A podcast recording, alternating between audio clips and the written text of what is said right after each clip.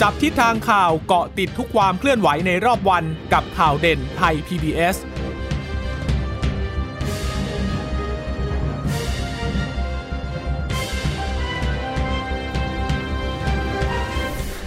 สวัสดีค่ะ สวัสดีค่ะ ต้อนรับคุณผู้ฟังสู่ข่าวเด่นไทย PBS นะคะ เราพบกันเป็นประจำทุกวันจันทร์ถึงศุกร์บ่ายๆ แบบนี้ค่ะ อัปเดตข้อมูลข่าวสารที่เกิดขึ้นในรอบวัน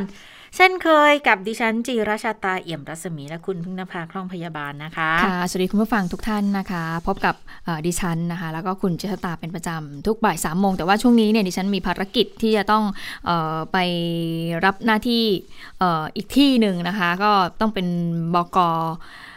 ช่วง4ี่โมงของข่าวปกติก็เลยทำให้อาจจะมาพบกับคุณผู้ฟังนั้นไม่ได้ครบทุกวันนะแต่ว่าจะพยายามมาให้ได้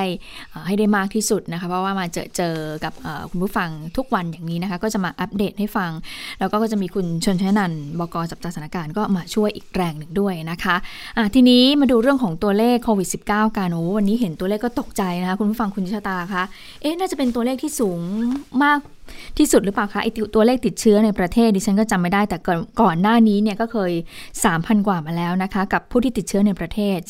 3,475 คนค่ะ แต่ถ้าไปรวมตัวเลขนี้นะคะ ที่ติดจากเรือนจำด้วยเนี่ยโอ้ก็ 1,953 คน ก็เลยทำให้วันนี้เนี่ยตัวเลขพุ่ง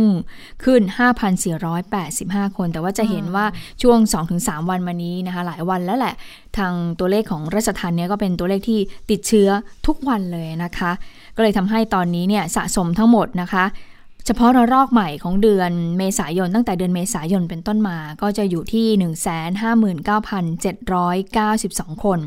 ส่วนผู้เสียชีวิตวันนี้ก็ถือว่าตัวเลขน้อยลงนะคะ น้อยลงกว่าหลาย ๆ วันที่ผ่านมาผู้เสียชีวิตเพิ่ม 19 คนเท่านั้นทำให้ตอนนี้เนี่ย สะสมนะคะตั้งแต่ตั้งแต่เดือนเมษายนก็อยู่ที่ 1,031 คนค่ะ ส่วนรักษาหายเพิ่ม 3,101 คนก็ยังคงเหลือที่รักษาตัวอยู่ 50,000 กว่าคนนะคะ ก็อยู่โรงพยาบาลทั่วไป 20,000 กว่าคน แล้วก็โรงพยาบาลสนามอีก 30,000 คนด้วย แต่ว่าถ้าไปดูผู้ป่วยอาการหนักก็ยังคงมีอยู่นะคะจำนวน 1,233 คน แล้วก็มีใส่เครื่องช่วยหายใจ 390 คนค่ะค่ะ ถ้าเกิดว่ามาดูจำแนกรายจังหวัดนะ ก็ยังหนักอยู่ที่กรุงเทพมหานครพบเพิ่มขึ้นมา 1,356 นะคะ สูงเกินพันอีกแล้วนะคะ ปริมณฑล5จังหวัดรวมกันเนี่ย 757 อันนี้ยังไม่นับเรือนจ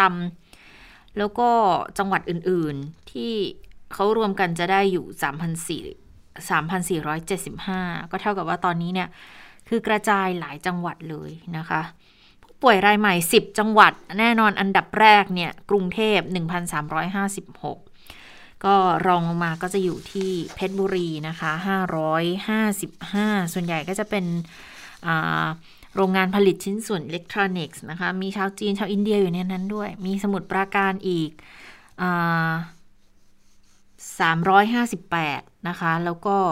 โรงงานผลิตอาหารสำเร็จรูปที่มีทั้งคนไทยคนเมียนมาเนี่ย แล้วพบผู้ติดเชื้อในชุมชนตลาดสำโรง ตลาดเคหะบางพลี มีที่คอนโดมิเนียมด้วย สระบุรีก็อย่างที่ทราบว่าโรงงานไก่แช่แข็งใช่ไหมคะสามร้อยกว่าสามร้อยี่สิบเจ็ดนะคะโรงงานแปรรูปเนื้อไก่ปทุมยี่สิบเอ็ดเนี่ยไปพบในตลาดแอร์โรงงานแปรรูปไก่ที่ลำลูกกาอยู่เหมือนกันนะคะ แล้วก็่าไม่ใช่ยี่สิบเอ็ดสี่สองร้อยสิบเอ็ดนะคะ แล้วก็ยังมีที่นนทบุรี 90 ตรัง 76 ในโรงงานผลิตถุงมือทางการแพทย์ แล้วก็ระบาดในชุมชนด้วยชนบุรีอีก 62 ส่วนใหญ่จะเป็นในชุมชนนะคะ คือคือคลัสเตอร์หลักๆ เนี่ย ที่จะพบแบบเยอะๆเลยเนี่ยก็ส่วนใหญ่จะเป็นในโรงงาน แล้วก็กระจายอยู่ในชุมชนบ้างนะคะ ส่วนกทมที่พบคลัสเตอร์ใหม่จะมีที่แคมป์คนงานก่อสร้างเขตบางนา แล้วก็เขตสาทรที่ติดเชื้อในชุมชนด้วย แต่ก็มีจุดที่เขาสถานการณ์ดีขึ้นก็มีนะคะบางจุดเนี่ยไม่เจอผู้ป่วยเกิน 14 วันละ อย่างเช่น ประเวศหนองจอกดอนเมืองด้วยนะคะคะส่วน เคสที่ไม่พบการระบาดแบบคลัสเตอร์ก็จะมีพญาไทวังทองหลัง ลาดกระบังบึงกลุ่มสะพานสูงคณะยาพระขนงสายไหม ราชบุรณะภาษีเจริญบางบอนหนองแขมบางขุนเทียนธนบุรีจอมทองบางกอกใหญ่ตลิ่งชันนะคะ คือดูสถานการณ์แล้วเนี่ยก็ไม่ดีหรอก เพราะว่าถ้าดูตัวตัวเลขผู้ติดเชื้อรายใหม่ 5,000 กว่าก็ถือว่าเป็นนิวไฮ เท่าที่เคยมีมาเลยนะคะ สะสมสูงสุดเลยนะ แล้วก็มันในชุมชนซะเยอะด้วยนะ ในในประเทศซะเยอะด้วยนะ เรือนจำเนี่ยไม่ไม่ถึง2,000 3,000กว่าเนี่ยเป็นเอ่อในประเทศนะคะติดเชื้อในประเทศก็เลยเออยังน่ากังวลอยู่ แล้วแพทย์หญิงอภิสมัยยังกล่าวถึงการนำเทคโนโลยีเนี่ยมาช่วยดูความหนานแน่นของของเชื้อนะคะว่า มีการกระจุกของโรคอยู่จุดไหนบ้างเนี่ย ปรากฏว่าไปพบแบบความหนาแน่นของตลาดในกรทม 486 เนี่ย พื้นที่ระบาดไข่แดงก็ยังอยู่ส่วนกลางของกรุงเทพกันอยู่นะคะ ก็เลยต้องระดมคัดกรองเชิงรุกกันต่อในพื้นที่ดังกล่าวเหล่านี้นะคะ อันนี้ก็จะช่วยเพิ่มความมั่นใจ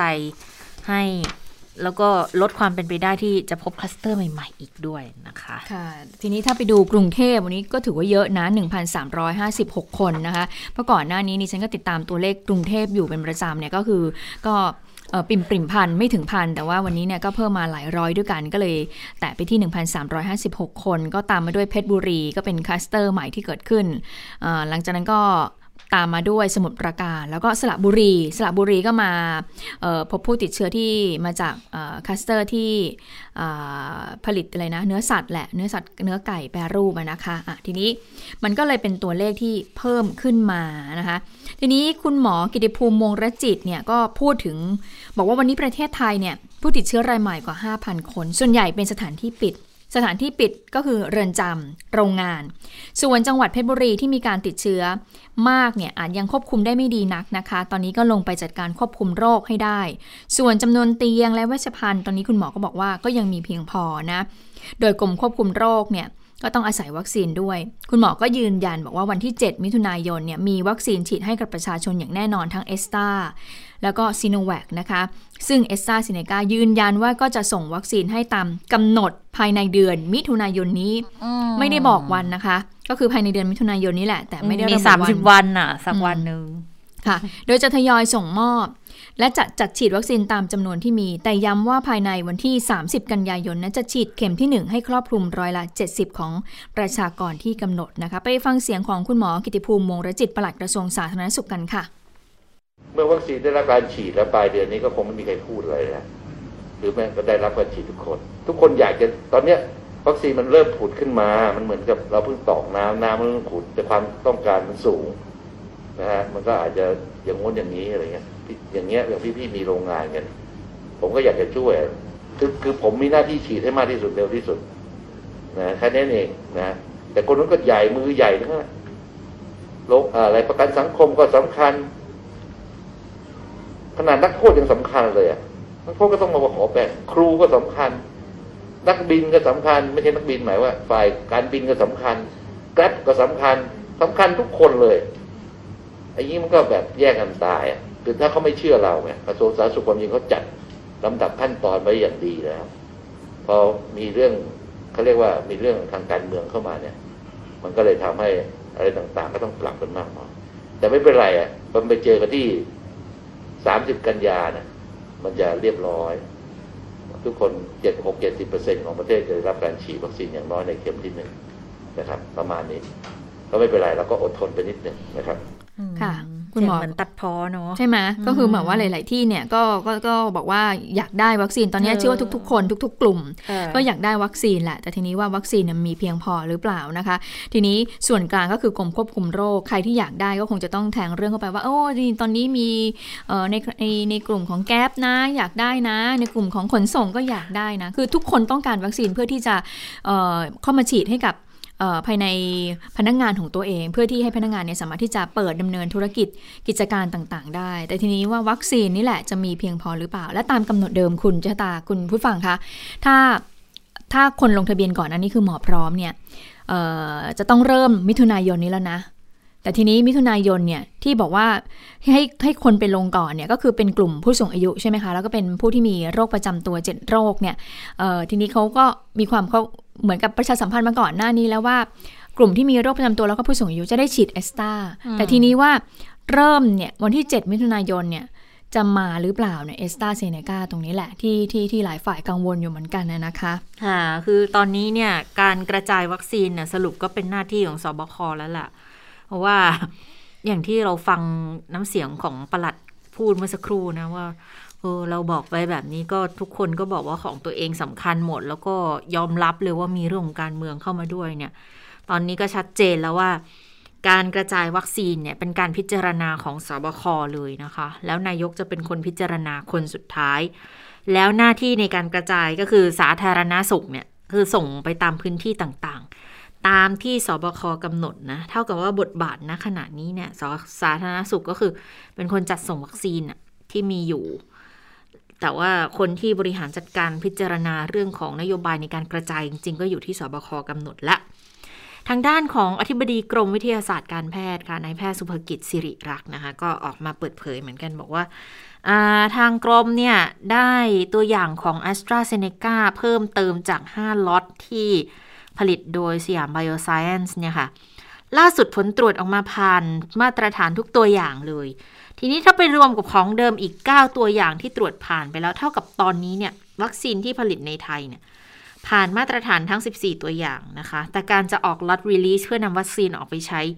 ก็ต้องรอเอกสารข้อมูลสรุปการผลิตและการควบคุมคุณภาพของผู้ผลิตออกมาก่อน ตรงนี้เนี่ยอยู่ที่บริษัทผู้ผลิตเขาจะส่งมา แต่ก็อย่างที่บอกบอกว่า การผลิตของสยามไบโอไซเอนซ์เนี่ยค่ะ เป็นการผลิตล็อตแรก ๆ ทาง a s t r a g l o b a l ก็เลยต้องตรวจสอบเอกสารอะไรค่อนข้างจะละเอียดก็อาจจะต้องใช้เวลากันอีก ระยะหนึ่งนะ คือไม่ไม่มีใครสามารถที่จะ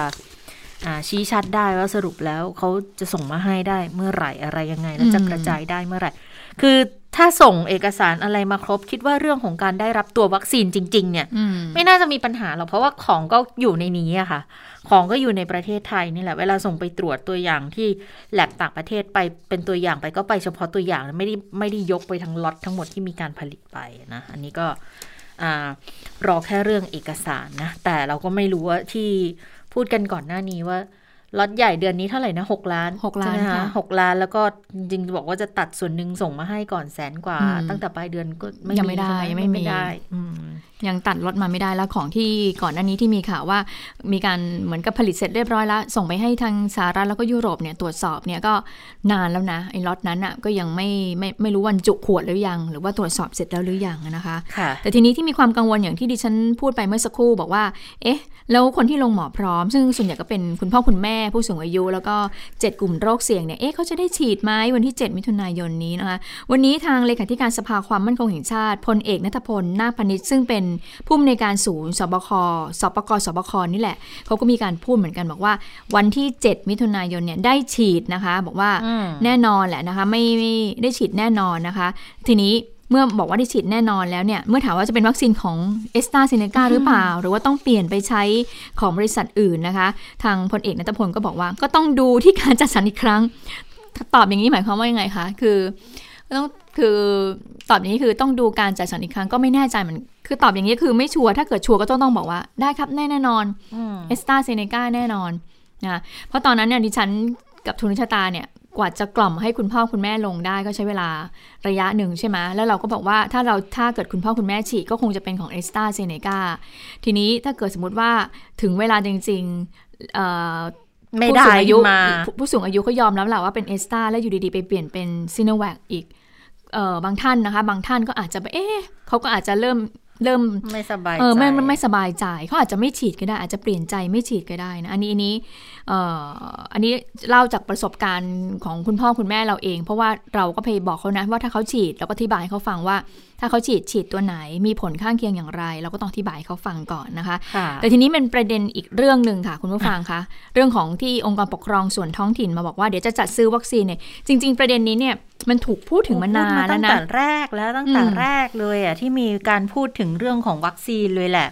เขาแสดงเจตจำนงกันมาตั้งแต่แรกเลยนะ บอกว่าเขาซื้อเองก็ได้นะ ไม่ต้องรองบจากส่วนกลางจัดสรรมาเลยก็ได้ แต่ว่าท้ายที่สุดก็กลายเป็นว่า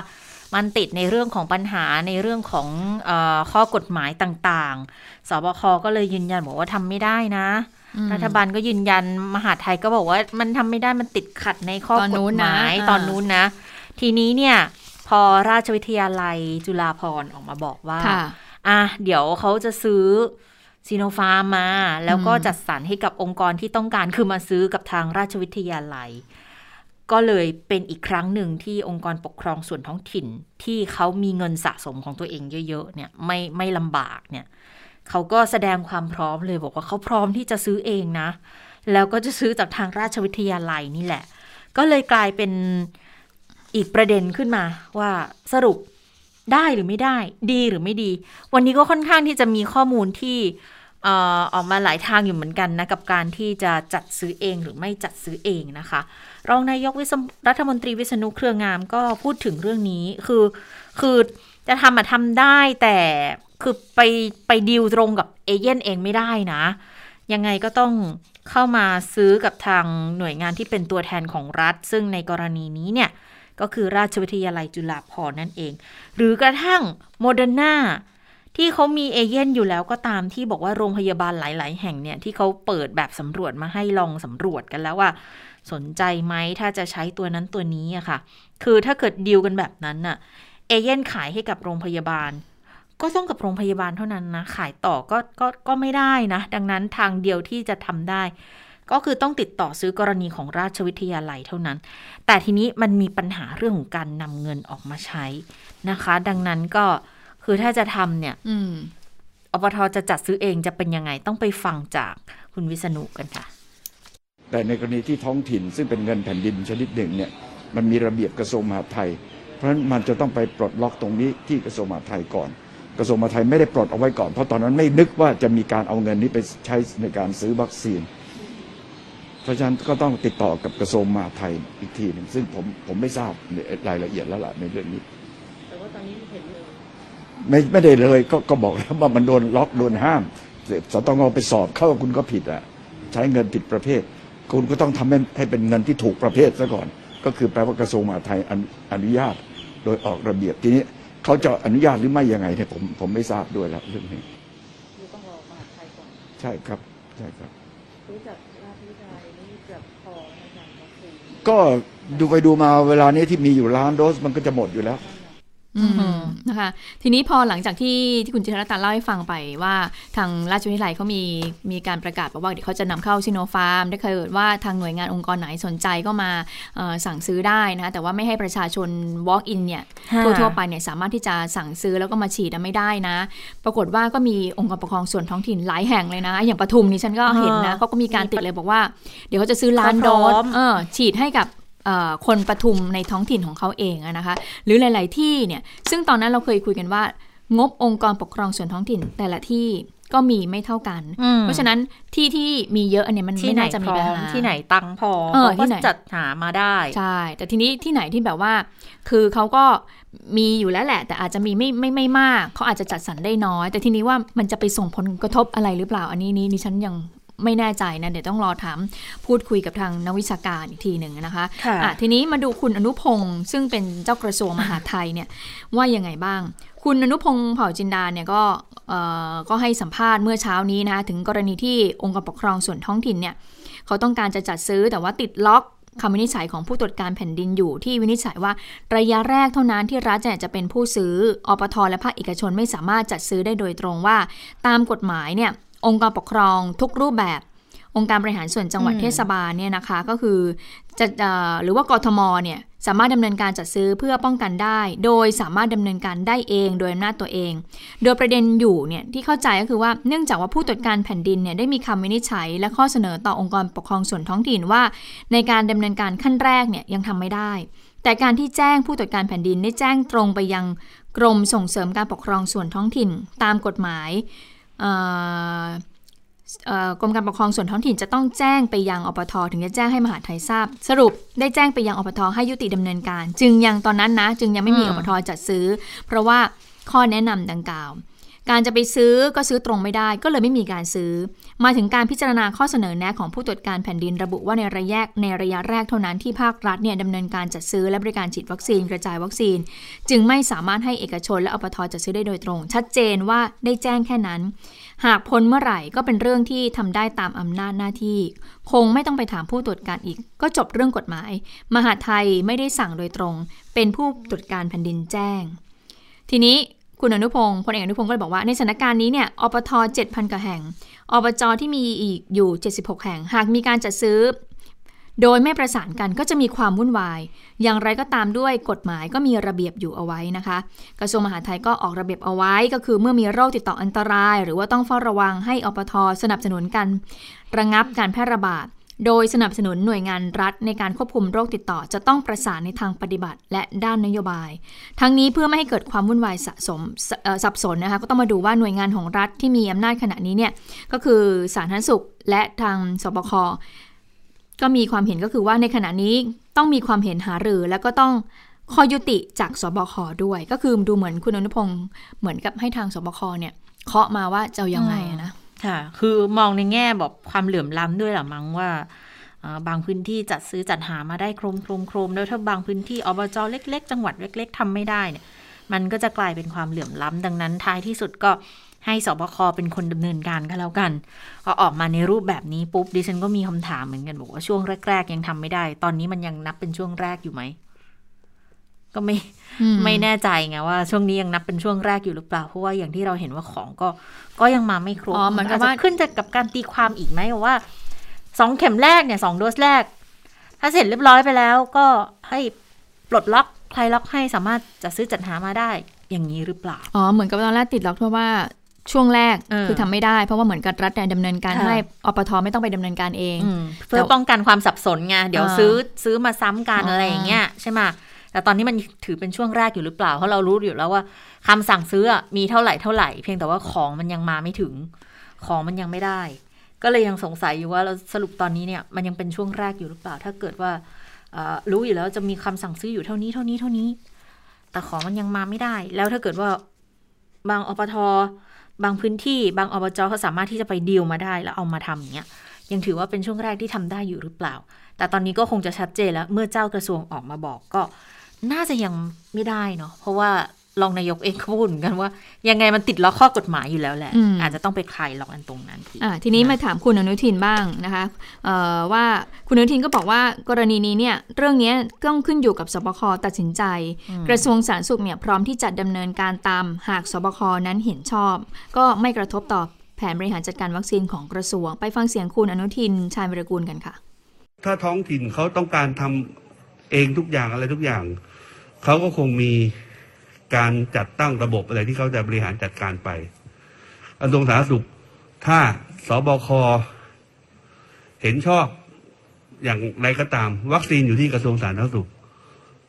กระทรวงสาธารณสุขก็จัดส่งไป ในส่วนของที่เป็นของรัฐนะครับ ส่วนใครจะไปซื้อเองซื้ออะไรยังไงก็เป็นนโยบายของผู้บริหารองค์การปกครองส่วนท้องถิ่นแต่ละท่าน ซึ่งตรงนี้เราก็เข้าไปก้าวล่วงไม่ได้นะครับ ในส่วนของกระทรวงสาธารณสุข ในส่วนของกระทรวงสาธารณสุข ครบถ้วนสมบูรณ์ ไม่ต้องมีความกังวล มีความพร้อมนะครับ ดูสิครับสถานีกลางบางซื่อนะ ในส่วนของโรงพยาบาลต่างๆ ในส่วนของการร่วมมือกับาภาคเอกชนในการจัดหาสถานที่ฉีดวัคซีนให้กับพี่น้องประชาชนเราก็ทำได้อย่างสมบูรณ์แบบ บางที่ต้องบอกให้ชะลอชะลอหน่อยเพราะ เพราะว่า โอ้โหฉีดได้เก่งมากเลยนะครับ แต่ว่ากลัวมันจะไม่สอดคล้องกัน อืม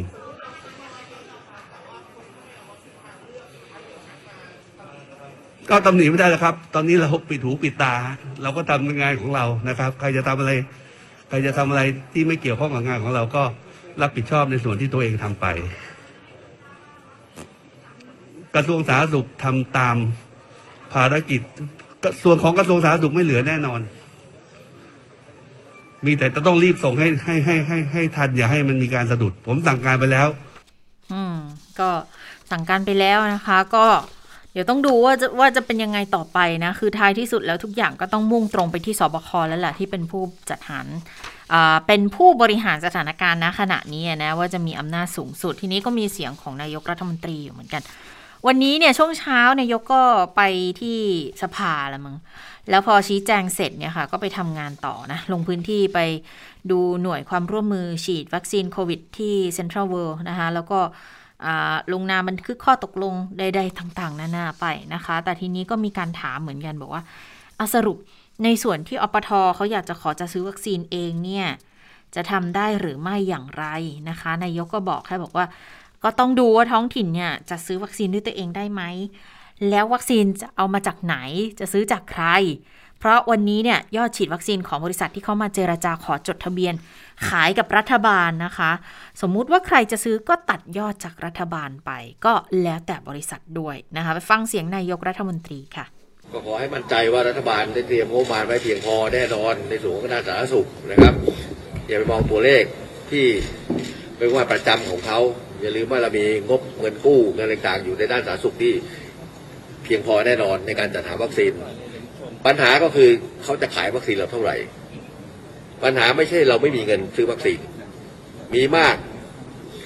ให้มากให้มากเราก็ซื้อมาก มันขึ้นอยู่บริษัทใหญ่เขาบริหาร แต่วันนี้ก็ยืนยันว่าเราได้วัคซีนเข้ามาแน่นอนในเดือนมิถุนายนเนี่ยแอสตราเซเนกาก็เข้ามานะครับ เพราะนั้นวันนี้ก็มีช่องทางที่ที่เราคงทราบอยู่แล้วนะ มีสั่งซื้อจากจากราชวิทยาลัยใช่ไหมวันนี้ก็เดิมเนี่ยเราจองซิโนฟาร์มที่มาลงทะเบียนกับรัฐบาลไปแล้วยอดหนึ่ง อันนี้พอมีการซื้อได้อีกช่องทางหนึ่งรัฐบาลไอ้ผิดบริษัทเขาก็บริหาโดยเขาแบ่งยอดวัคซีนที่รัฐบาลทำไว้แล้วเนี่ยไปทางโน้นเพราะฉะนั้นก็ต้องดูที่ว่าบริษัทคงจะให้เท่าไหร่นะในเรื่องของท้องถิ่นผมไม่มีปัญหาหรอกถ้าทำได้นะผมไม่เรื่องงบประมาท้องถิ่นเห็นนะ แล้วก็ข้อสำคัญก็คือทุกท้องถิ่นเนี่ยมันมีเงินรายได้เท่ากันหรือเปล่าใช่ไหมมันจะทำให้เกิดปัญหาหรือเปล่าก็ยังไม่ทราบนะแต่รัฐบาลยืนยันว่าไม่มีปัญหาอะไรตรงนี้นะครับ อืมก็แสดงว่าจริงๆ ถ้าเกิดจะซื้อก็ก็คงได้แหละ แต่ว่าท้ายที่สุดแล้วเขาจะมีของมาให้หรือเปล่านะคะ ก็อยู่ที่ตรงนั้นซะมากกว่าก็เลยอยากก็อดคิดไม่ได้เหมือนกันว่าเอ๊จริงๆถ้าเกิดเรื่องเงินไม่ใช่ปัญหาทำไมตอนแรกเราไม่จองไว้ก่อนเนาะ จะได้ดีมีได้มีวัคซีนมาเร็วๆ ตั้งแต่แรกตั้งแต่ต้นนะคะ อะ แต่ไม่เป็นไร ตอนนี้ก็ก็ค่อยๆ แก้ไขสถานการณ์เฉพาะหน้ากันไป ใครได้คิวฉีดแล้วก็เตรียมตัวเตรียมความพร้อม หาข้อมูลนะคะ เพราะว่าตอนนี้ก็เริ่มมีการเปิดเผยข้อมูลขึ้นมาเรื่อยๆนะ ถึงวิธีการเตรียมตัว ก่อนที่จะเข้ารับวัคซีนนะคะ บางทีข่าวไม่ดีมันก็มีเยอะเหมือนกันเนาะบอกว่าฉีดแล้วคนนี้ มีอาการนู่นนี่หรือถึงขั้นเสียชีวิตเนี่ยข่าวมันก็มาอยู่เรื่อยๆนะก็อาจจะต้องอาเตรียมการเตรียมความพร้อมในการหาข้อมูลก่อนฉีดอยู่เหมือนกัน แต่ถ้าในแง่ของท้องถิ่นนะก็มีตัวอย่างเหมือนกันนะว่าอืมท้องถิ่นที่เขาพร้อมที่เขาบอกว่าเขาเขาเตรียมเลยบอกว่าทุ่มงบที่จะซื้อได้มีหลายที่เลยหลายอืมที่นะอะใกล้ๆกรุงเทพเนี่ยนครปฐมปทุมธานี อันนี้เขาก็แสดงเจตจำนง แสดงความพร้อมแหละเขามีอะอย่างนครปฐมนี่เขาบอกเลย พร้อมเลยเตรียมทุ่มร้อยล้านเลยนะ ซื้อวัคซีนจากราชวิทยาลัยจุฬาภรณ์นะคะ ก็เป็นการพูดของคุณจิรวัตรสะสมทรัพย์นะคะนายกอบจอนครปฐมเขาก็บอกเหมือนกันบอกว่าออตอนนี้เนี่ยพยายามประสานทุกช่องทางจะจะซื้อซีโนฟาร์มมาจากราชวิทยาลัยจุฬาภรณ์นะคะ เอามาฉีดให้กับประชาชนในพื้นที่ แต่ก็ต้องคุยก่อนว่ากับสสจด้วย ถ้าเกิดว่ามหาดไทยเขาให้ท้องถิ่นดำเนินการได้เนี่ย พร้อม 100เอ่อ1แสนโดส หรือประมาณร้อยล้านบาท แต่ทีนี้ต้องดูก่อนว่าอ่าจะทางได้ไหมราชวิทยาลัยจะเขาจะจัดสรรให้ได้มากน้อยแค่ไหนนะคะสำหรับนครปฐมเนี่ยเขามีเป้าหมายที่ประชากรจะต้องรับวัคซีนประมาณ 8 0 0 0 0 0 ราย รวมยอดตัวเลขของรัฐบาลแล้ว เอายอดมาหักกัน เดี๋ยวก็ต้องต้องดูกันอีกทีว่าจะเหลือของอบจที่จะต้องดำเนินการเพิ่มเติมเท่าไหร่ เนี่ยแต่ละคนพูดตรงกันเรื่องงบประมาณเนี่ยไม่ได้ไม่มีหนักปัญหาใจไม่มีปัญหาอ่าหนักใจเรื่องการบริหารจัดการวิและวิธีฉีดให้กับประชาชน การเก็บรักษาวัคซีน อันนี้เนี่ยหนักใจเพราะอบจทำเองไม่ได้ คือต้องต้องต้องมีความร่วมมือจากบุคลากรทางการแพทย์ แล้วของจะได้มาเมื่อไหร่ยังไง อันนี้ก็เป็นอีกเรื่องหนึ่งที่ทางอบจคงดำเนินการเองเต็มที่ไม่ได้นะ แต่ว่าอืมเรื่องงบมันไม่ใช่ปัญหาเลยอ่ามาดูอีกที่หนึ่งเมื่อกี้นครปฐมนะคะไปดูอ่าพลตำรวจโทคำรณวิทย์ทูปกระจ่างนายกอบจปทุมธานี เขาว่ายังไงก็บอกว่าพี่น้องประชาชนในพื้นที่จังหวัดปทุมธานี ตอนนี้จดใจจิตใจจดจ่อแล้วบอกว่าอยากจะได้วัคซีน อยากจะได้ฉีดแล้วถึงแม้บางคนน่ะจะบอกว่าวัคซีนน่ะน่ากลัวก็ตามนะคะ แต่ทีนี้เมื่อมีซิโนฟาร์มน่ะมาเป็นทางเลือกเข้ามาเขาบอกว่าก็พร้อมที่จะเสียเงินที่จะได้ฉีดวัคซีนนะคะแล้วก็บอกว่าปทุมธานีเนี่ยเป็นหนึ่งใน 5 จังหวัดที่มีอืมผู้ติดเชื้อมากที่สุดของประเทศนะ เป็นพื้นที่สีแดงด้วย จังหวัดปทุมธานีจึงได้รับส่วนแบ่งวัคซีนจากรัฐบาลมาเบื้องต้นตอนนี้นะ 60,000 กว่าโดส สามารถฉีดให้ประชาชนได้แค่ 30,000 กว่าคนเองนะคะ ซึ่งดูมันไม่พอแต่ในขณะเดียวกันเนี่ยจังหวัดที่ไม่ได้รับที่ไม่ได้มีการแพร่ระบาดเนี่ยเอ่อ กลับได้มากกว่าเรานะ อันนี้ตรงนี้ก็เป็นข้อสังเกตเหมือนกันนะ เพราะว่าอย่างกรุงเทพปทุมสมุทรปราการเนี่ยที่เขาเอ่อเป็นพื้นที่สีแดงหนักๆเนี่ยสีแดงหนักๆเข้มเนี่ยซึ่งถ้าจะไประงับเหตุของโรคมันก็จะต้องไประงับพื้นที่สีแดงเอาไว้ค่ะก่อนใช่ไหมคะ แต่ปรากฏว่าเอ่อสบคก็จะมีการรายงานอยู่เสมอว่าอ่าจังหวัดที่ไม่พบผู้ติดเชื้อมากี่วันกี่วันแล้ว หรือว่าจังหวัดที่พบผู้ติดเชื้อน้อย ตัวเลขเอ่อตัวเลขเดี่ยวๆนะคะเนี่ยเท่าไหร่เท่าไหร่ ปรากฏว่าบางคนเขาก็สังเกตไงเอา จังหวัดที่ผู้ติดเชื้อเนี่ยน้อยหรือว่าไม่ได้เป็นจังหวัดสีขาวเนี่ยแต่ทำไมได้รับการจัดสรรวัคซีนลงไปก่อน ก็เป็นการตั้งข้อสังเกตเหมือนกันนะคะมันก็เลยทางทางทางพลตำรวจโทคมคำรณวิทย์ก็บอกว่า ดังนั้นเนี่ยมันมันก็เหมือนกับว่าเราเนี่ยในพื้นที่เนี่ยก็ต้องดิ้นรนหาวัคซีนเองนะคะเมื่อเพื่อมาฉีด ทีนี้เมื่อมีซิโนฟาร์มเข้ามาเนี่ยก็อยากที่จะเอ่อให้นำเข้ามาเพื่อที่จะมาฉีดให้กับพี่น้องประชาชนในพื้นที่ให้ได้มากที่สุดค่ะ ค่ะ เออเรื่องนี้ก็เป็นเรื่องที่หลายคนติดใจสงสัยเหมือนกันนะเนาะแต่ว่าทีนี้เนี่ยต้องลองดูเหมือนกันนะเฮ้ยเดี๋ยวก่คะอนว่าคุณคุณจะจ่ายนิดนึงค่ะพลตำรวจโทคำรณวิทย์ก็บอกว่าเขาได้ไปพูดคุยกับราชวิทยาลัยแล้วเขาบอกจะได้อ่าวัคซีนมา 20 ล้านโดส อันนี้ราชวิทยาลัยไม่ได้ไม่ค่อยมาบอกนะว่ามาเท่าไหร่แต่นี้ พลตำรวจโทคำรณวิทย์ก็บอกว่า ราชวิทยาลัยเนี่ยจะได้วัคซีนมา 20 ล้านโดส จึงได้มีการจองไว้อย่างน้อยอะนะ ทางปทุมเนี่ยนะคะ ทางพลตำรวจโทคำรณวิทย์เนี่ยห้าแสนถึง 1 ล้านโดส ซึ่งจำนวนประชากรของปทุมเนี่ยมันก็มีประชากรแฝงด้วยก็คาดว่า 2 ล้านขึ้นไป ซึ่งถ้าได้ฉีด 5 0 0แสนคนก็น่าก็มองว่ามันน่าจะรอดแล้วนะคะ ก็เลยจองไปประมาณ 5 0 0แสนถึง 1 ล้านโดส อุ้ยถ้าได้ 20 ล้านโดสเข้ามา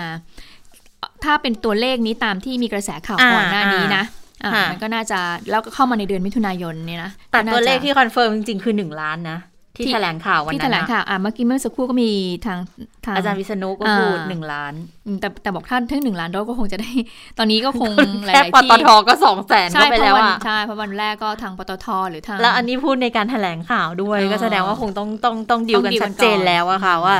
สองแสนเนี่ยแน่ๆปตทเขาเขาจัดของเขาไปแล้วอะนะก็เดี๋ยวต้องดูว่าจะยังไงแต่ว่าของทางปทุมที่บอกว่าได้มาหกหมื่นเนี่ย ก็ ไม่รู้เขาจะต้องปรับแผนหรือเปล่านะ เพราะเขาถ้าเกิดว่าตีหกหมื่นแล้วได้แค่สามหมื่นคนเนี่ย ถ้าจริงๆเอาตามคำแนะนำของกระทรวงสาธารณสุขไปใช่ไหมก็ปูพรมหกหมื่นก็ฉีดหกหมื่นไปเลย ยังไม่ต้องเก็บสำหรับเข็มที่สองไว้ เพราะถ้ารออีกสี่ถึงห้าเดือนอะ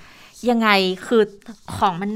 น่าจะมีแน่ ๆ อยู่แล้วคือถ้าถ้าถ้าขนาดนั้นแล้วยังไม่ได้ก็เออไม่รู้จะยังไงแล้วอะนะคะ คงจะล้มเหลวในการบริหารจัดการวัคซีนแน่ ๆ อยู่แล้วอะนะ ก็ก็ต้องดูเพราะว่ามีคำแนะนำมาอย่างนี้ แต่ว่าที่พูดถึงราชวิทยาลัยเนี่ย ตอนนี้เนี่ยหลายคนจะไปไปดู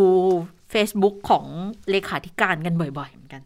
ศาสตราจารย์ในแพทย์นิธิมหานนท์เพราะว่าหลังจากที่มีการถแถลงข่าวกันไปเนี่ยแน่นอนเรื่อง กันเสียงวิพากษ์วิจารณ์ใด ๆ เนี่ย เกิดขึ้นในโลกออนไลน์อยู่แล้ว ดังนั้นใช้ช่องทางออนไลน์ในการพูดการให้ข้อมูล ก็อาจจะเป็นช่องทางที่ถูกต้องสำหรับการสื่อสารณขณะนั้นด้วยนะ แต่ว่าก็มีการขยายความกันเอามาถึงเหมือนกันนะ อย่างที่มีการถแถลงข่าวกันไป 28 พฤษภาเนี่ยนะคะ เรื่องของการนำเข้าวัคซีนทางเลือกของซีโนฟาร์มมาเนี่ยนะคะมีการให้ข้อมูลอย่างนี้ วัคซีนซีโนฟาร์มเนี่ยจัดหามาจากงบประมาณรายได้ของราชวิทยาลัยจุฬาภรณ์ ดังนั้นถ้าเกิดมีหน่วยงานไหนต้องการขอซื้อก็ติดต่อได้ที่ราชวิทยาลัยจุฬาภรณ์ก็ตอนนี้นะคะ มีสภาอุตสาหกรรมแห่งประเทศไทย มีปตท มีหน่วยงานส่วนราชการแต่ละจังหวัดก็ติดต่อเข้ามาได้ ทีนี้เนี่ยข้อมูลคุณหมอบอกว่าพบว่าอบจ 62 จังหวัดสนใจซื้อวัคซีน ต้องมีการชงปลดล็อกคำสั่งห้ามซื้อปทุมธานีเนี่ยพร้อมซื้อ 1 ล้านโดส อุดรเองก็ตั้งงบซื้อ 30 ล้านบาทเนี่ยมีปทุมมีการอ้างอิงถึงปทุมด้วยนะคะล่าสุดค่ะศาสตราจารย์ในายแพทย์นิธิมหานนท์เลขาธิการราชวิทยาลัยจุฬาภรณ์ก็โพสต์ข้อความผ่าน Facebook เหมือนกัน บอกว่า เรื่องของวัคซีนตัวเลือกวัคซีนทางเลือกค่ะ จะได้ชัดๆจะได้ไม่สับสนในสมองบางคน คุณหมอโพสต์บอกว่าตามนี้นะครับ ขอปรับชื่อวัคซีนตัวเลือกประชาชนไม่ต้องจ่ายเงินฉีด มีคนจ่ายเงินซื้อแทนรัฐบาล แต่ถ้าวัคซีนทางเลือกเนี่ย คนอยากฉีดต้องจ่ายเงินค่าวัคซีน วัคซีนหลักใช้เงินภาษีของประชาชนซื้อโดยรัฐบาล ประชาชนไม่ต้องจ่ายเงินฉีด นิธิมหานนท์นะคะ ก็โพสต์วันนี้ 31 พฤษภาคม 2564 ก็เหมือนเป็นการปรับนิยามในแต่ละอันใหม่ ว่าอันไหนต้องจ่ายอันไหนไม่ต้องจ่ายบ้างนะ วัคซีนตัวเลือกประชาชนไม่ต้องจ่ายเงินฉีด เพราะมีคนจ่ายตังค์ซื้วัอคแทซีนนตัวเลือก ก็ซีโนฟาร์มทางราชวิทยาลัย ถือเป็นวัคซีนตัวเลือก เพราะว่าองค์กรจ่ายเราไปฉีดอะสมมุติเราเป็นคนในองค์กรนั้นนะองค์กรซื้อให้ไงสภาอุดซื้อให้ ปตทซื้อให้ ถ้าคุณอยู่เป็นเป็นคนที่เป็นกลุ่มเป้าหมายขององค์กรนั้น คุณไปฉีดของเขาไม่ต้องจ่าย เพราะเขาจ่ายให้คุณแทนแล้ว แต่ถ้าวัคซีนทางเลือก โมเดอร์นาที่โรงพยาบาลเอกชนจะนำเข้ามา อันนี้จ่ายเองแน่ ๆ นะคะ แต่ถ้าวัคซีนหลักแอสตราซีโนแวคไม่ต้องจ่ายเพราะว่าเราจ่ายไปในแง่ของภาษีที่เขาจะต้องดูแลเราอยู่แล้ว แค่ตัวตัวเลือกกับทางเลือกนี่ก็ไม่เหมือนกัน ไม่เหมือนกันอ๋อโอเคเป็นการเคลียร์นิยามดิฉันก็ไม่ไม่เข้าใจเลยโอเคอะงั้นตามนั้นแล้วกันนะคะ เพราะยังไงเราเนี่ยก็ต้อง ถ้าเบื้องต้นเนี่ยประชาชนอย่างเราๆก็ต้องเอาวัคซีนหลักก่อนนะคะ ก็คือซิโนแวคกับเอสตราเซเนกาเอาเราขอแค่ 2 ตัวนี้แหละ แล้วก็หวังว่าจะได้ฉีดตามวันเวลาที่กำหนดเอาไว้ เพราะเชื่อว่าหลายท่านเนี่ยก็ได้ไปไปลงทะเบียนเรียบร้อยแล้วนะคะ ทีนี้นอกจากคนในจังหวัดแต่ละพื้นที่ที่เขาอยากต้องการวัคซีนแล้วตอนนี้แน่นอนว่าเรือนจำที่ต้องขังต่างๆ ทั้งหลายเนี่ยก็อยากจะได้วัคซีนมากแน่นอน เนื่องจากว่าคุณผู้ฟังจะเห็นไหมว่าจำนวนผู้ติดเชื้อเนี่ย มีตัวเลขสูงทุกวันทุกวันเลยนะคะ เจอซึ่งก็ ถ้าเรามีญาติอยู่ในเรือนจำนะคะ เชื่อว่าหลาย ๆ ท่านคงไม่สบายใจแน่นอน เพราะว่าโหเห็นตัวเลขผู้ติดเชื้อเนี่ยมากขึ้น จะส่งผลกระทบอะไรกับญาติเราหรือเปล่าที่อยู่ในเรือนจำจะได้รับการรักษาอย่างโอเคไหมนะจะได้ยาไหมนะคะ แล้วก็จะต้องแล้วจะติดเชื้อกันแล้วมันจะอยู่กันยังไง ซึ่งดิฉันเชื่อว่าหลาย ๆ ท่านเนี่ยคงมีคำถามขึ้นในใจนะคะ ทีนี้คุณอนุทินก็พูดเรื่องนี้เหมือนกันนะในเรื่องของการจัดสรรวัคซีนให้กับคลัสเตอร์ที่เรือนจำคุณอนุทินบอกอย่างนี้บอกว่า ตอนนี้ทางรัฐมนตรีว่าการกระทรวง ยุติธรรมเนี่ยได้ประสานมาแล้วนะว่าจำเป็นต้องเร่งฉีดให้กับผู้ที่ยังไม่ไม่ฉีดเอ่อที่ที่ยังไม่ได้ฉีดเชื้อด้วยนะ ส่วนผู้ที่ติดเชื้อแล้วเนี่ยให้ใช้แนวทาง Bubble and Seal เอาควบคุมอย่างเข้มงวดอืมขณะนี้ก็มีการจัดสรรวัคซีนแล้วนะคะ ขณะที่เจ้ากระทรวง คุณสมศักดิ์เทพสุทินนะคะ ก็พูดถึงมาตรการดูแลผู้ติดเชื้อโควิดในเรือนจำบอกว่า ถ้าเข้าใจว่าการเว้นระยะห่างจะไม่สงสัยว่าทำไมถึงติดเชื้อในเรือนจำเพราะนับตั้งแต่เป็นรัฐมนตรีว่าการกระทรวงยุติธรรมเนี่ยตัวเลขผู้ต้องขังเนี่ยบอกตัวเลขนะ มี 3 9 0 0 0 0 คนค่ะซึ่งล้นเรือนจำมาก ๆ เลยค่ะแต่ว่าได้บริหารจัดการจนลดลงมาบ้างแล้วนะ ซึ่งตามมาตรฐานสากลเนี่ย ผู้ต้องขังเนี่ยพูดเอ่อผู้ต้องขังควรจะมีพื้นที่นอน 2.25 ตารางเมตรต่อคน แต่คุณสมศักดิ์บอกว่า วันนี้เนี่ยมันยังมีไม่ถึง 1.2 ตารางเมตรต่อคน นึกไม่ออกอะคุณเจษตาฮะจะเปรียบเทียบยังไงดี แต่เคยเห็นมีมีคุณสุรยุทธ์สุทัศนจินดา ก็เคยมาเล่าให้เหมือนฟังเขาบอกว่า คือนอนไม่ให้เกินกระเบื้องอะนอนไม่ให้เกินกระเบื้องคงน่าจะเป็นกระเบื้องเอ่อล็อกกระเบื้องเนี่ยเหรอเออแบบคือไม่ให้นอนคือนอนในที่จำกัดมากๆอะไม่ให้เกินแบบหนึ่งกระเบื้องเพราะว่ามันจะนอนแออัดเนี่ยติดติดๆกันมาก ๆเลย หนึ่งกระเบื้องสี่เหลี่ยมจัตุรัสของเขาอะประมาณนั้นอะเหมือนกับพบเขามีพื้นที่อยู่อะก็ค่อนข้างจำกัดดิฉันจำตัวเลขชัดๆ ไม่ได้นะแต่แต่คุณสุริพแต่ว่าสรุปว่าคุณสุริบอกว่าแออัดมาก ๆ เลยนะคะ ว่าในนั้นเป็นยังไง ทีนี้พอคุณสมศักดิ์เทพสุทินมาบอกอย่างนี้บอกว่า ตอนเนี้ย ของมาตรฐานนะ มันมี 2.25 ตารางเมตรต่อคนนะ แต่ตอนนี้เนี่ยมันยังไม่ถึง 1.2 ตารางเมตรต่อคนเลย แล้วก็มันยังไม่ถึงขั้นมาตรฐานเว้นระยะห่างด้วย ถ้าระยะห่างมันต้อง 1.5 ถึงถึง 2 เมตรต่อคนใช่ไหมแล้วจะไม่ให้ติดได้ยังไง คุณอนุทินบอกอย่างนี้ ถ้าจะดิ้นไม่ได้เลยนะอืมหนึ่งจุดสองตารางเมตรเนี่ยโอเค ถ้าเกิดว่าเข้าใจว่าถ้ามาตรฐานเว้นระยะห่าง 1.5 ต่อ 2 เมตร ต่อคนก็คือประมาณ2 2ช่วง คือห่างกันพอดูอะ2เมตรต้องห่างกันนะคะแต่นี่บอกว่าโหมันยังไม่ถึง 1.2 เลยเพราะว่าต้องติดกันมากๆ คุณสมศักดิ์บอกถ้าจะแก้เนี่ยก็คือจะต้องถ้าจะแก้เลยให้ให้ดีเลยนะ ก็คงต้องสร้างอิฐมันต้องสร้างเรือนจำเพิ่มอะว่างั้นเถอะ แล้วเรือนจำหนึ่งอะก็ใช้เงินประมาณ 1.5 พันล้านบาท มันก็จะใช้เงินทั้งหมด 1.5 แสนล้านบาทนะ ถ้าเกิดว่าจะสร้างประมาณร้อยเรือนจำเนี่ยซึ่งมันเป็นไปไม่ได้ ทีนี้วิธีการที่คุณสมศักดิ์บอกก็คือว่าก็คงจะต้องเร่งฉีดวัคซีนให้เร็วที่สุดในเรือนจำไปฟังเสียงคุณสมศักดิ์กันค่ะ วิธีการจะหยุดให้เร็วที่สุดในขณะนี้ ผมได้ากราบเรียนไปยังท่านรองนายกอนุทิน รัฐมนตรีว่าการกระทรวงสาธารณสุขแล้วว่าวิธีการ ก็คือเอาวัคซีนไปลงในเรือนจำที่มีผู้ต้องขังติดเชื้อเป็นศูนย์ ไปสกัดตรงนั้นให้ได้ก่อน อย่าให้โรคมันเข้าไป เพราะโรคมันเข้าไปในวันนี้เนี่ยมันมีหลายทาง และโดยเฉพาะอย่างยิ่งในสัปดาห์ที่ผ่านมาที่เรียกว่าแอร์บอลแอร์บอลนี่มันมาในโอกาสในอากาศที่มองไม่เห็นที่ นักวิทยาศาสตร์ชาวต่างชาติเขาพูดไว้อย่างนั้น แต่ท่านสบายใจได้อย่างหนึ่งว่า ถึงแม้ว่าในเรือนจำแต่ละแห่งมันติดเยอะ แต่มันเป็นภายในกรอบ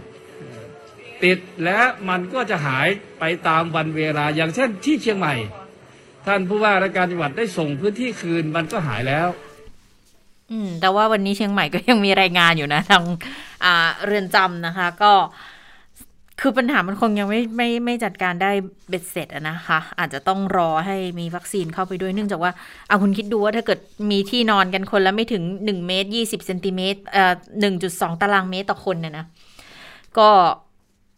ถ้าเกิดหายแล้วเกิดมีคนติดใหม่ แล้วกลับเข้าไปอยู่ในพื้นที่นั้นอีก มันก็อาจจะติดวนกันไปได้อีกเหมือนกันนะอันนี้อาจจะเป็นข้อสังเกตอย่างหนึ่งได้เหมือนกัน ทีนี้ะคะผู้สื่อข่าวก็เลยถามว่าแล้วเนื่องในวันพิเศษเนี่ยที่จะมีพระราชทานอภัยโทษ จะมั่นใจได้อย่างไรว่าผู้ต้องขังจะไม่ติดเชื้อโควิดแล้วเพราะจะว่าออกมาใช่ออกมาเงี้ยทีนี้คุณสมศักดิ์ก็บอกว่าการขอพระราชทานอภัยโทษในวันเฉลิมพระชนมพรรษาครั้งนี้เนี่ยยังมีเวลาอีก 58 วันก็น่าจะหมายถึงเอ่อวันเฉลิมพระชนมพรรษาของพระบาทสมเด็จ พระเจ้าอยู่หัวรัชกาลที่ 10อะนะคะ ซึ่งวัคซีนที่ขอไปก็จะฉีดให้กับคนไม่ติดเชื้อสำหรับผู้ป่วยติดเตียงให้ออกมาได้ก่อนนะคะอื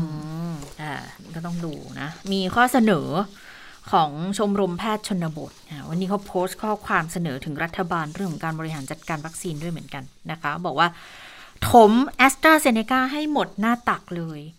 ทำไมถึงถึงเสนอเรื่องแอสตราเพราะว่าแอสตราเนี่ยฉีดเข็มแรกมันมันชัดเจนขึ้นแล้วว่าเนอะภูมิเขาขึ้น ขึ้นอย่างที่สามารถทำให้ลดการระบาดได้อย่างจริงจังด้วยนะคะ เขาก็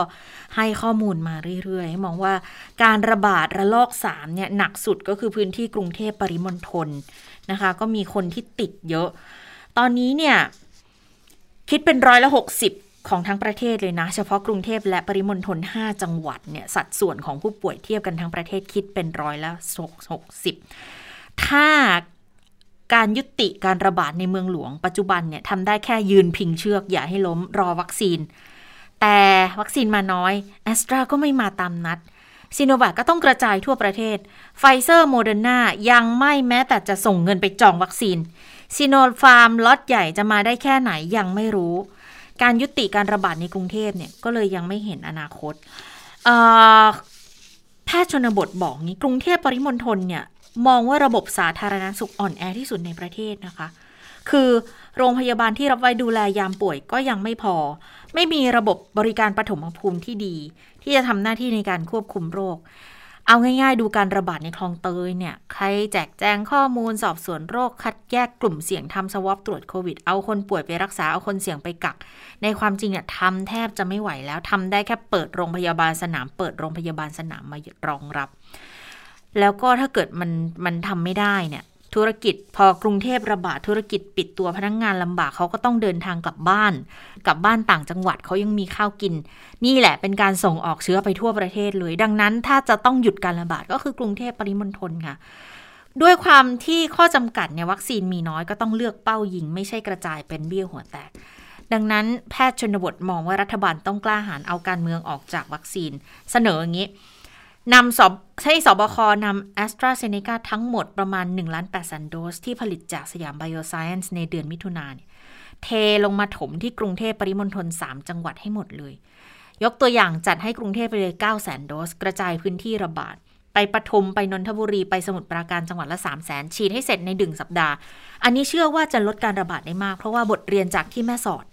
ตอนนั้นเนี่ยฉีดวัคซีนแค่ 30% herd immunity ขึ้นแล้ว พอที่จะไม่ระบาดใหญ่แล้ว ส่วนจะให้ถึง 70%อันเนี้ยมองว่ายากในภาวะที่เรามีวัคซีนในมือน้อยนะคะก็อย่างที่บอกว่าทำไมทางแอสตราก็ก็ฉีดปุ๊บ ภูมิขึ้นร้อยละ 80%เลยเข็มแรก ในขณะที่ซีโนแวคเขาต้องรอ 2 เข็มภูมิถึงจะขึ้นในระดับเดียวกัน แต่ในเมื่อสแตนบายคนหมอพร้อมเขาก็จองแอสตราไปแล้วเนี่ย รัฐบาลพร้อมไหมที่จะทำความเข้าใจกับคนในประเทศ ให้เห็นถึงความจำเป็นแบบนี้ ถ้าเกิดใช่ก็ต้องกล้าตัดสินใจกล้าแสดงภาวะผู้นำนะคะ อันนี้ก็เป็นข้อเสนอหนึ่งนะ ว่าทำแบบเนี้ยรัฐบาลกล้าพอหรือเปล่าล่ะ แล้วซีโนแวคที่มีมา ที่มีมาเสริมเนี่ยอันเนี้ยกระจายกรุงเทพกระจายต่างจังหวัดได้ ใครลงหมอพร้อม ยินดีรับซีโนแวคก็รับไป ถ้าไม่ยินดีก็ต้องรอเพราะแอสตายังมาไม่ทันอืมนะคะก็เป็นข้อเสนอที่น่าสนใจนะคะะทีนี้มาดูเรื่องของวันนี้เนี่ยมีการพิจารณาร่างพรบงบประมาณรายจ่ายปี 65 เป็นวันแรกเอ่อทางสสฝ่ายค้านก็มีการตั้งข้อสังเกตไว้หลายข้อด้วยกันนะเอาสรุปสรุปให้กับคุณผู้ฟังนะได้รับทราบกันนะคะเอ่อโดยคุณประเสริฐจันทรรุงทองสสนครราชสีมาและเลขาธิการพรรคเพื่อไทยก็มีการตั้งข้อสังเกตของการจัดทำงบประมาณปี 65 ไว้ 5 ข้อด้วยกันค่ะ บอกว่าข้อหนึ่งก็คือการจัดสรรงบเนี่ย ไม่สะท้อนกับการแก้ไขปัญหาของประเทศเลยนะ เพราะว่าในยุทธศาสตร์ 6 ด้านที่นายกชี้แจงเนี่ยไม่ได้มีการพูดถึงการแพร่ระบาดโควิด -19 ที่เรากำลังเผชิญอยู่ในขณะนี้เลย เพราะว่าได้ส่งผลกระทบทางด้านเศรษฐกิจสังคม แล้วก็ความเป็นอยู่ของพี่น้องประชาชนนะคะ 2 ก็คือการใช้งบประมาณตลอด 7 ปีของรัฐบาลเนี่ยใช้งบสูงนะถึง 20.8 ล้านล้านบาท และที่กำลังจะใช้เพิ่มอีกนะของงบประมาณปีนี้นะคะ 3.1 ล้านล้านบาทแต่ 7 ปีที่ผ่านมาเศรษฐกิจไทยเนี่ย กลับโตเพียง 1%เท่านั้น ชี้ให้เห็นว่าใช้เงินแก้ไขจำนวนมากแล้ว แต่ว่าเศรษฐกิจกับไม่โตนะถือว่าไร้ประสิทธิภาพมากนะ เป็นรัฐบาล very กู้กู้เป็นอืมอย่างเดียวนะ ก็คือเอาภาษาอังกฤษกับภาษาไทยมารวมกันเป็น คือกู้กู้มากๆอะกู้อย่างเดียวอะนะคะสามก็คือ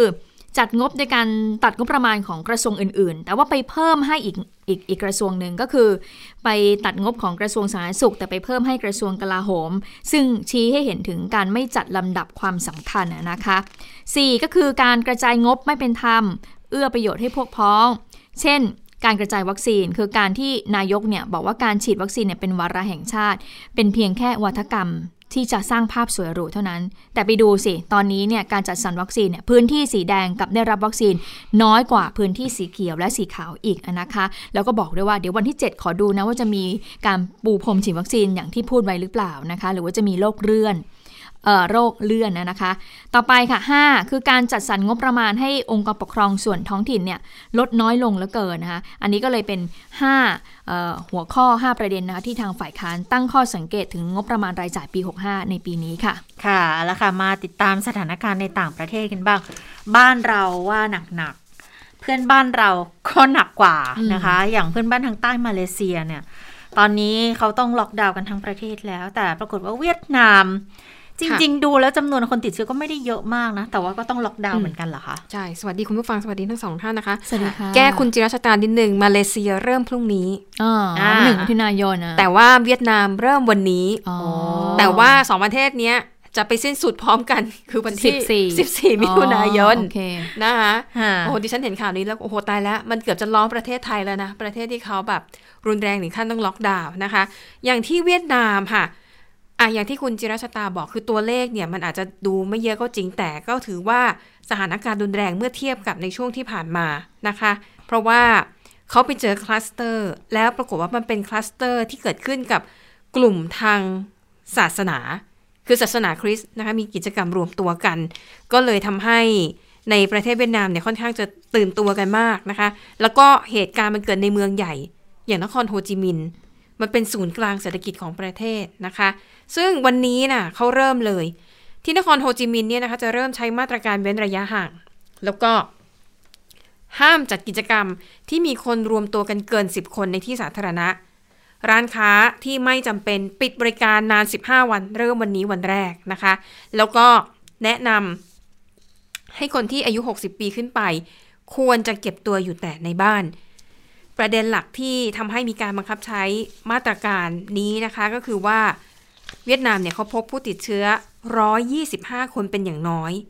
อันนี้เนี่ยเป็นกลุ่มที่มีความเชื่อมโยงกับกลุ่มทางศาสนาคริสต์ในเขตที่ชื่อว่าก่อเวิร์บอยู่ในนครโฮจิมินห์นะคะ ซึ่งทางการท้องถิ่นเนี่ยก็มีมาตรการให้ใช้เอ่อมาตรการควบคุมโรคอย่างเข้มงวด ใครไม่จำเป็นห้ามออกนอกบ้านนะคะ แล้วก็ ทางทางการเวียดนามเนี่ยนะคะ บอกว่าที่นครโฮจิมินห์เนี่ยจะมีการตรวจหาเชื้อโควิด -19 ให้ได้วันละ 1 0 0 0 0แสนคนนะคะ และจะให้ความสำคัญกับการตรวจคัดกรองโรคกับคนในกลุ่มเสี่ยง พนักงานในเขตอุตสาหกรรม แล้วก็สมาชิกกลุ่มศาสนาเป็นอันดับแรกนะคะ ซึ่งจริงๆ แล้วในนครโฮจิมินห์เนี่ยเขาเริ่มทยอยปิดไปตั้งแต่ช่วงเอ่อเมื่อวันศุกร์ที่แล้ว นะคะ โดยที่สั่งให้ปิดร้านค้าร้านอาหาร แล้วก็ระงับการประกอบพิธีกรรมทางศาสนาจนกว่าจะแจ้งให้ทราบในภายหลังนะคะ ซึ่งจริงๆแล้วเนี่ยนะคะ เวียดนามเนี่ยถือว่าเป็นหนึ่งในประเทศที่มีอัตราการติดเชื้อต่ำที่สุดแห่งหนึ่งของโลกอยู่นะนะคะ แล้วก็ยอดผู้เสียชีวิตสะสมในเวียดนามตอนนี้นะคะ 7,176 คน ขออภัย 7,168 คน เสียชีวิต 47 คนนะคะ แล้วก็อ๋อขออภัยตอนแรกบอกว่าอะไรนะ ปิดประเทศ คือที่ปิดประเทศนี่ขออภัยดิฉันผิดเอง มาเลเซียปิดทั้งประเทศล็อกดาวน์แต่ว่าในเวียดนามตอนนี้เนี่ยเขาเน้นที่นครโฮจิมินห์โฮจิมินห์ก่อนนะคะ แล้วก็ในเมืองใหญ่ ๆ ที่พบการแพร่ระบาดก็อ่าปิดเป็นจุด ๆ ไป ทีนี้ไปดูที่เอ่อมาเลเซียนะคะ มาเลเซียเนี่ยจะเริ่มตั้งแต่ วันพรุ่งนี้เป็นต้นไปนะคะ แล้วก็สถานการณ์ในมาเลเซียเนี่ยค่อนข้างกังวลค่ะ เพราะว่าในช่วงสัปดาห์ที่ผ่านมาทั้งตัวเลขผู้ติดเชื้อรายใหม่ แล้วก็ผู้เสียชีวิต คือพุ่งสูงทำลายสถิตินะคะ ซึ่งในมาเลเซียเนี่ยเขาก็จะปิดเมืองตั้งแต่วันที่1ถึง14 มิถุนายนนี้เลย โดยตัวเลขผู้ติดเชื้อล่าสุดนะคะ ของวันที่ 30พฤษภาคมเนี่ย ผู้ติดเชื้อรายใหม่ 6,999 คนนะคะ แต่ว่าเมื่อวันที่ 29 ที่ผ่านมาเนี่ยผู้ติดเชื้อเพียงวันเดียว 9,020 คน ถือว่าทำลายสถิติผู้ติดเชื้อสูงที่สุดนะคะ แล้วก็มาตรการปิดเมืองทั่วประเทศของมาเลเซียเนี่ยก็คือกำหนดให้สถานที่ธุรกิจร้านค้าที่ไม่จำเป็นปิดบริการนะคะ ด้านสำนักนายกรัฐมนตรีมาเลเซียค่ะระบุว่า ภาคธุรกิจและบริการ ที่จะเปิดทำการได้จะต้องเป็นสถานที่ที่สภาความมั่นคงแห่งชาติ ระบุว่าเป็นกลุ่มที่มีความจำเป็นเท่านั้น ถึงจะเปิดบริการได้ในช่วงที่มาเลเซียใช้มาตรการปิดเมืองนะคะ ก็ถือว่า 2 ประเทศนี้ค่อนข้างน่ากังวลอยู่เหมือนกัน แล้วก็ก่อนหน้านี้ในเวียดนามเนี่ยเขาบอกว่าพบไวรัสกลายพันธุ์ที่แบบเป็นพันลูกผสมด้วยนะ คือกลายพันธุ์กับกลายพันธุ์มาผสมกัน ก็เลยทำให้คนยิ่งหวาดกลัวแล้วก็ต้องจับตาดู สถานการณ์การระบาดในมาเลเซียนะคะ ไปดูที่ประเทศจีนค่ะ ล่าสุดนี่เองนะคะเมื่อช่วงประมาณบ่ายสามที่ผ่านมานี่เองค่ะ มีรายงานข่าวด่วนนะคะว่า ในที่ประชุมคณะกรรมการกรมการเมืองของจีน หรือว่าปลิตบูโรเนี่ยก็ถือว่าเป็นเป็นส่วนที่มีอำนาจสูงสุดในการบริหารประเทศของจีนเนี่ยนะคะ เขามีการประชุมกัน แล้วการประชุมในครั้งนี้เนี่ยสีจิ้นผิงประธานาธิบดีเป็นประธานด้วยค่ะ ที่ประชุมนะคะมีมติเห็นชอบให้ แต่ละครอบครัวนั้นจากเดิมที่กำหนดว่ามีบุตรได้สูงสุดไม่เกิน 2 คน ตอนนี้อนุญาตให้เพิ่มเป็น 3 คนนะคะ เหตุผลก็เพราะว่าทางการเนี่ยต้องการรับมือกับสภาพสังคมที่ประชากรสูงอายุเพิ่มมากขึ้น เขาเชื่อกันว่าสาเหตุที่มีการปรับนโยบายด้านประชากรแบบนี้นะคะ เนื่องจากว่า เมื่อวันที่ 11 พฤษภาคมที่ผ่านมาค่ะสำนักงานสถิติแห่งชาติเนี่ยเขาได้เปิดเผยผลการสำรวจสัมมโนประชากรระดับชาติ พบว่าปีที่แล้วเนี่ยจีนมีประชากรเพิ่มขึ้นประมาณ 12 ล้านคน เป็นอัตราการเกิดอย่างเป็นทางการที่ต่ำที่สุดในรอบ 59 ปีนะคะ ก็เลยน่าจะเป็นเหตุผลที่ทำให้มีการปรับเปลี่ยนเรื่องของจำนวนบุตรแต่ต่อครอบครัวขึ้นมา คุณผู้ฟังคะถ้าหากจำได้ทางการจีนเนี่ย เขาใช้นโยบายควบคุมจำนวนประชากรก็คือกำหนดให้หนึ่งครอบครัว มีบุตรได้หนึ่งคนมาตั้งแต่ยุคจีนสมัยใหม่แล้วนะคะ แล้วก็นโยบายนี้ประกาศใช้ยาวนานมากเป็น 10 10 ปี และเพิ่งมาถูกยกเลิกเมื่อปี 2559 นะคะ โดยหวังว่าจะทำให้คนจีนนั้นมีประชากรเพิ่มขึ้น แต่ปรากฏว่าสภาพเศรษฐกิจและสังคมยุคใหม่ค่ะ ชาวจีนรุ่นใหม่แต่งงานอายุมากขึ้นนะคะ คือแต่งงานช้าลง แต่งงานแล้วก็ มีบุตรน้อยลงบางครอบครัวก็บอกว่าไม่มีบุตร ดังนั้นประชากรจีนเนี่ยมันจึงไม่ได้เพิ่มมากขึ้นมากมาย อย่างที่ทางการจีนนั้นคาดหวังเอาไว้นะคะอะก็ต้องรอดูนะคะว่านโยบายใหม่ว่าอนุญาตให้มีบุตรได้ 3 คนแล้วเนี่ยมันจะส่งผลทำให้ประชากรเพิ่มขึ้นหรือเปล่า เพราะตอนนี้จริงกังวลคือว่าจำนวนผู้สูงอายุมันเยอะ แล้วประชากรในวัยแรงงานมันน้อยเกินไปค่ะจะทำให้การพัฒนาประเทศนั้นไม่ ไม่ประสบความสำเร็จอย่างที่รัฐบาลจีนต้องการนั่นเองค่ะ ค่ะ และทั้งหมดคือข่าวเด่นไทย PBS วันนี้นะคะ เราทั้ง 3 คนลาไปก่อน สวัสดีค่ะ สวัสดีค่ะ สวัสดีค่ะ